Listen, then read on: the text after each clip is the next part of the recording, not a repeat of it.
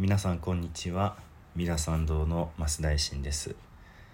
月曜日はお経ということでね今漢無量寿経というお経の、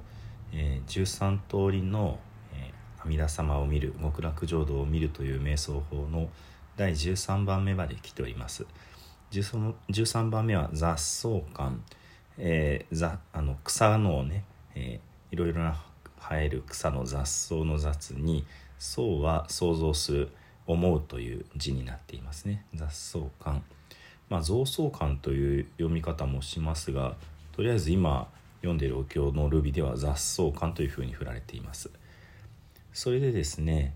えー、前回お話ししたところでこの雑草感13番目のはちょっと問題があるというかねあの問題をはらんでいるという話をしました。なぜならば阿弥陀様に対しての呼び方が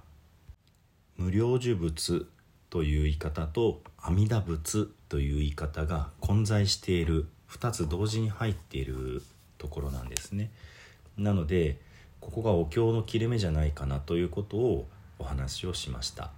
もちろん漢無量寿経というお経様自体が尊いんですけれどもその信仰としての尊いということと別で学問的にこのいくつかのお経が合わさって成り立っているのではないかこういう推論ができるわけですね。この切れ目というものがまさに今読んでいる十三眼にあるわけですね。ですので、まあ、漢無量寿経という今一つのお経になっているものがあるけれどももともとは、えー、阿弥陀仏というふうにお名前をお呼びするお経があったのと阿弥陀仏ではなくって無量寿仏というふうな言い方で、えー、呼ぶお経があってそれが、まあ、混ざった、まあ、間に挿入されたと考えるのが妥当かなというふうに思います。それでですねあの、まあ、まず無量寿仏も阿弥陀仏も同じ仏様を指しています。どう違うかっていうと阿弥陀というのはインド語です無量寿というのは中国語になります、えー、アミターバアミターエスブッダアミターバブッダアミターエスブッダこれがインドでの阿弥陀様のお名前で、えー、がな、え、ないですね。否定するという意味ですね。でミタがメートルメーターと同じメジャーと同じ語根ですけれども長さを測る測量するという意味になります。なのでアミタで測ることができないと日本語ではなりますがこれを中国語では無料無料の量はあの重さを測るの量ね測る。になるわけですねそして、えー、アミターバブッダバまあアーバという言い方もされますけどもこれが光という意味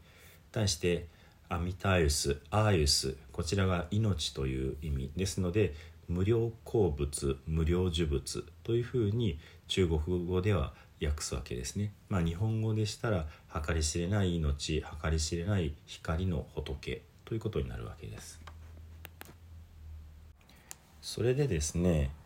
どう考えるかというところに来るわけですけれどもまず13眼の内容について、えー、確認をします。13番目の瞑想というのは、えー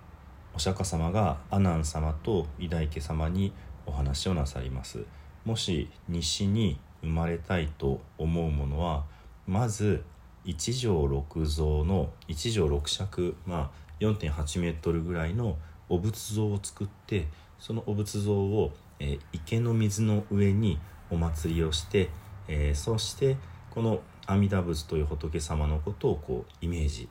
瞑想しなさいそしてその阿弥陀様の本当の姿というのは凡夫まあただの人修行ができていない者にとっては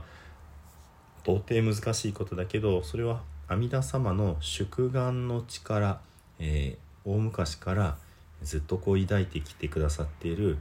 願いこの力によって必ず、えー、そのお仏像であっても私たちは瞑想ができます。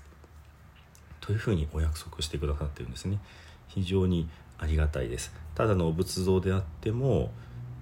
非常に功徳があるから本当の姿をイメージできればもっと功徳がありますよ。というところまでが前半で前前回お話ししたところです。ここまでが無料呪物という言い方なんですね。そして今日この続きになりますけども、えー、阿弥陀仏が出てきます。読みますね。阿弥陀仏神図如意王実報国変幻自在。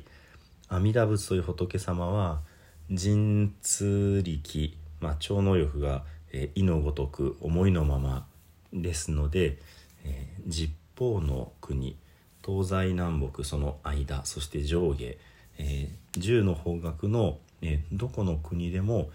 自由に、えーまあ、変身して現れることができますよ。枠現大神満光満光空樹枠現昇進上六八尺。もし大きなお姿で現れようと思えばもうお空いっぱいいっぱいを満たすぐらいの大きさになるしまた小さい姿で表そうと思ったら、えー、上六八尺、えー、1畳6尺もしくは1畳8尺のお姿さっきのお仏像のお姿と、えー、重なってくるわけですね。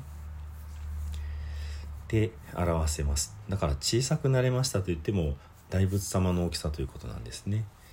そして証言始業改心金時その現れるお姿というのはもう全部が、えー、本当の真実の金色です。だからとてもこう美しく輝いているということですね。円光形物牛法蓮華尿情小説。そのお体から出ている丸い光。その中にいる化仏様。そしてその宝の蓮の台座。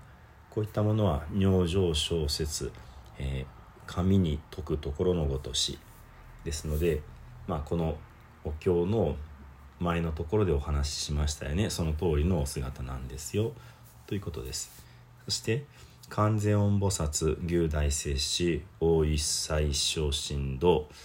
え、観音様も聖子菩薩様も、えー、全ての場所において、えー、同じようなお姿で現れます。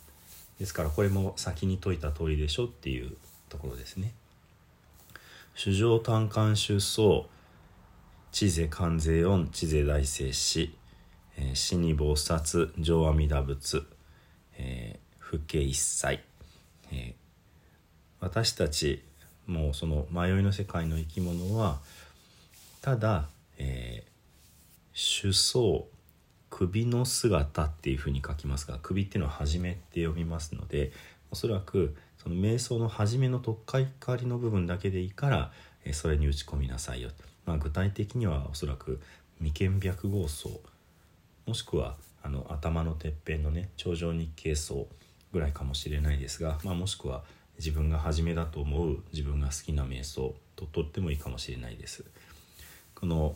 えー、私たちもその一つの、まあ、ももっと言えばその名前を唱えする南無阿弥陀仏これだけでいいというふうにも取れますよね。その初めの取っかかりの瞑想ということでひたすら阿弥陀様のことを思うためにとにかく名前を呼ぶ、まあ、こういうふうにお姿をイメージできなくっても名前だけ呼べばいいよっておっしゃってくださったのが法然上人になります。まあ、もちろん厳密に桓武領寿教の意味で言えばそのイメージを何でもいいから初めにしなさいということだとは思いますけどもそうすることで知勢関税を知勢大聖し、えー、この観音様を知ることができます。大聖子菩薩様を知ることができます。この2人の菩薩様というのは阿弥陀様をお助けなさっていて、えー、全ての生き物たちのところに行ってあまねくね、えー、導いておられますよと。税雑草観明第13願これを雑草観と言い、えー、名付けて13番目の瞑想と言います。これが13願の内容になります。でねどうして雑草感なんだろうっていうところもね一つ疑問に思います。まあ出てくる内容はとてもありがたいですけどもあまり新しみがないわけですね。今まで述べてきたことの、まあ、まとめというかねまあ念押しというかね。でまあその無料呪物と阿弥陀仏が混在するという問題がありますそしてお仏像を見るだけでいいっていうのと阿弥陀様はお仏像のサイズまで小さくなれます。ということが書かれてある。このお仏像を見るだけでいいって言ってたのは無料呪物って読んでた方の部分でで阿弥陀様のお体がとても小さくなりますよ仏像ぐらいって言ってるのは阿弥陀仏って呼んでるところなんですね。そういう意味であの主張が微妙にずれている。ってところがまあよくよく考えると気になるところではあります。でこの阿弥陀仏という言い方がその前どこに出てくるかっていうのを探してみるとですねかなり前になります。えっとこの十三願が始まる一つ前の行のところにねあの出てくるんですね。この濁った苦しい世の中で、えー、何を見る見るべきかってこれは阿弥陀仏様の極楽世界なんだっていうようなところでね出てきます。であの、まあ、ここから急にこの十三願の途中に飛ぶともちょっと思いにくいです。ですのでこの続き何が書かれてたかっていうと、まあ、その前後何が書かれてたかっていうとその偉大家部人という方が、まあ、ご自分のね非常に不幸な境遇に、まあ、涙してお釈迦様に助けを求めるそうするとお釈迦様が現れるわけですね。そしてそのお釈迦様に極楽世界を見せていただいてそして、えー、このお釈迦様がいらっしゃらなくなった後の、えー、本当に迷い、えー、苦しむ人ばかりがあふれる世の中でどうやってこの阿弥陀様の極楽世界を見れますかってことを偉大家部人がお尋ねなさるこういうふうにして十三願が始まっていくわけですが、まあ、夕日を沈みずっとこう沈む太陽を見ていく夕日を見る日相観から始まって、え、見る、えー、極楽の水を見る極楽の大地建物を見るっていうふうにどんどん十三、えー、十三願のね始めが進んでいくわけですね。でこの極楽の大地を見てそして建物を見ますで極楽の木も見ますそういうことが第1巻2巻3巻4巻5巻までいくわけですね。であの第6巻で、えー、極楽の阿弥陀様の世界、えー、その宝の木ですとか宝の池ですとか宝の大地ですとかこれを一通り見ています。これを第6巻は相関相全て観察する、えー、想像する思いね相関相っていうふうに読んでいるわけですね。でこの後に何が来るかっていうといきなりですね偉大家部人の目の前に阿弥陀様が観音様聖子様を伴って空中に立って現れるっていう非常に不可解な神秘的なことが起こるんですね。でこの後から「無料呪物」という言い方がずっと続きます。つまりこの前で切れてるんじゃないかなと思うわけですね。この阿弥陀様、うん、偉大家部人の目の前に実際に阿弥陀様が現れるという神秘が起こるというここからこの阿弥陀様の真実の姿はこうですよとか非常に複雑な不可解なあの想像するのが追いつかないような、まあ、瞑想法が続いていくわけですね。しかも無料呪物の、まあ、繰り返しこうお名前が出てくる段になります。なので私の想像ですけれどもこの第6巻が終わってからこの第13巻の途中までが一つの塊のお経様だったのではないかなと思いますそして、えー、この極楽浄土の様子が一通りね見れたところでこの13巻の途中阿弥陀仏神図如意用実報国っていうところにねもともとはつながっていたんじゃないかなで多少その言葉を整えたりもしているんじゃないかなとも思います。あの尿情小説ってその紙に解くところのごとしっていうのがねこの真ん中のところスポッて抜けるとそんなに出てこないのでねまあでもこんな風にして極楽浄土を部分部分を見て阿弥陀様の素晴らしい大きなお体を見て観音様聖子様も一緒にいらっしゃるということも見るんですよっていう風な感じで極楽浄土というのが一通りね、あのイメージがすることができる。でその中でさらに阿弥陀仏様はこんな風に素晴らしいお姿観音様はこう聖子様はこうってより詳しい部分が間に挿入することでされることで非常にこううん立体的なというかねもう見上げるように大きなお経になっていくそういうことではないのかなというふうに思います。ではね今日はここまでとして、えー、十平の眠図でお会いとさせていただきます。土生十年ナムアミダブナムアミダブナムアミダブナムアミダブナムアミダブ。ナムアミダブナムアミダブナムアミダブナムアミダブツナムアミダブ。